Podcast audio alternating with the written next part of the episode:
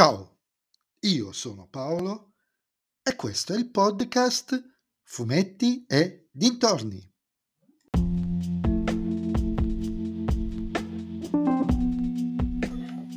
In questo nuovo episodio del podcast vi parlerò della prima stagione di Ahsoka disponibile su Disney Plus.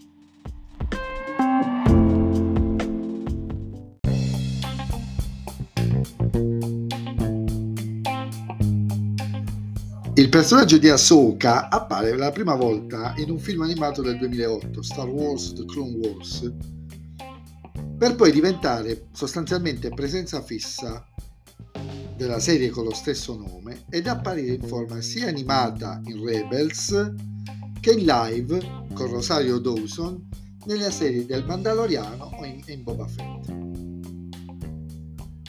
Lei è stata la Padawan, ovvero l'allieva di Anakin Skywalker, futuro Darth Vader o Darth Vader, scegliete voi. E vivrà in maniera parallela, ma non meno traumatica, gli eventi della fine della Repubblica e la nascita dell'Impero, abbandonando tra le altre cose l'ordine dei Jedi poco prima del tradimento del suo maestro.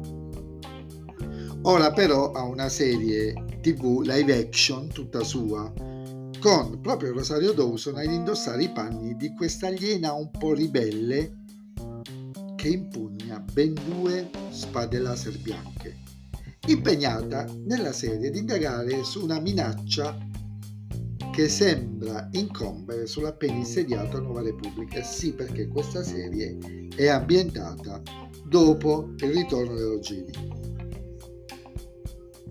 Filoni, insieme a Favreau, si dimostra ancora una volta un perfetto conoscitore del mondo di Star Wars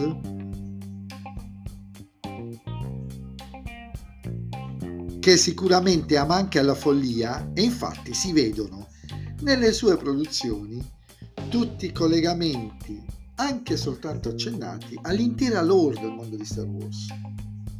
Ahsoka non è da meno, recupera una serie di fili sparsi tra Rebels e Clone Wars che spaziano tra l'archeologia e il misticismo, temi completamente o quasi assenti nei film, e infonde una nuova linfa in un'avventura che a dispetto, a dispetto del titolo della serie è molto corale. Non c'è solo Ahsoka, ma buona parte del team invecchiato di Rebels è coprotagonista. Ci sono gli eventi della serie animata Clone Wars con tanto di Anakin interpretato da un ringiovanito Aiden Christensen in un momento di grande nostalgia. Devo dire che questa serie è veramente ben riuscita, ha un cast che funziona benissimo, un villain carismatico, uh, ci sono citazioni pop, tantissime. Uh, è una trama semplice che rimette in pista tanti personaggi che sarebbero potuti tranquillamente finire nel nulla. Se dovessi trovare un difetto, e c'è secondo me, è forse che mancano i colpi di scena giusti. Il tutto sembra terribilmente prevedibile, telefonato, si sa dove grosso modo si andrà a parare e c'è poco che ci scuote, almeno in, questo, in queste otto puntate. Certo, ci sono le emozioni, però manca il colpo di scena, manca il, il plot twist, non c'è.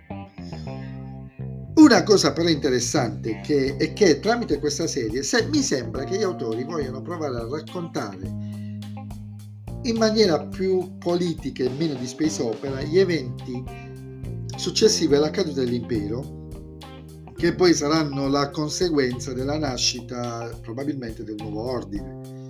Pochissima roba è appena accennata, ma abbastanza per ingenerare curiosità. E dopo lo scivolone di Boba Fett e il mezzo passo falso di Kenobi, sono sinceramente fiducioso nei confronti di questa serie, la cui prima stagione si conclude in maniera apertissima. Guardatela, se siete appassionati di Star Wars, nemmeno ve lo devo stare a dire.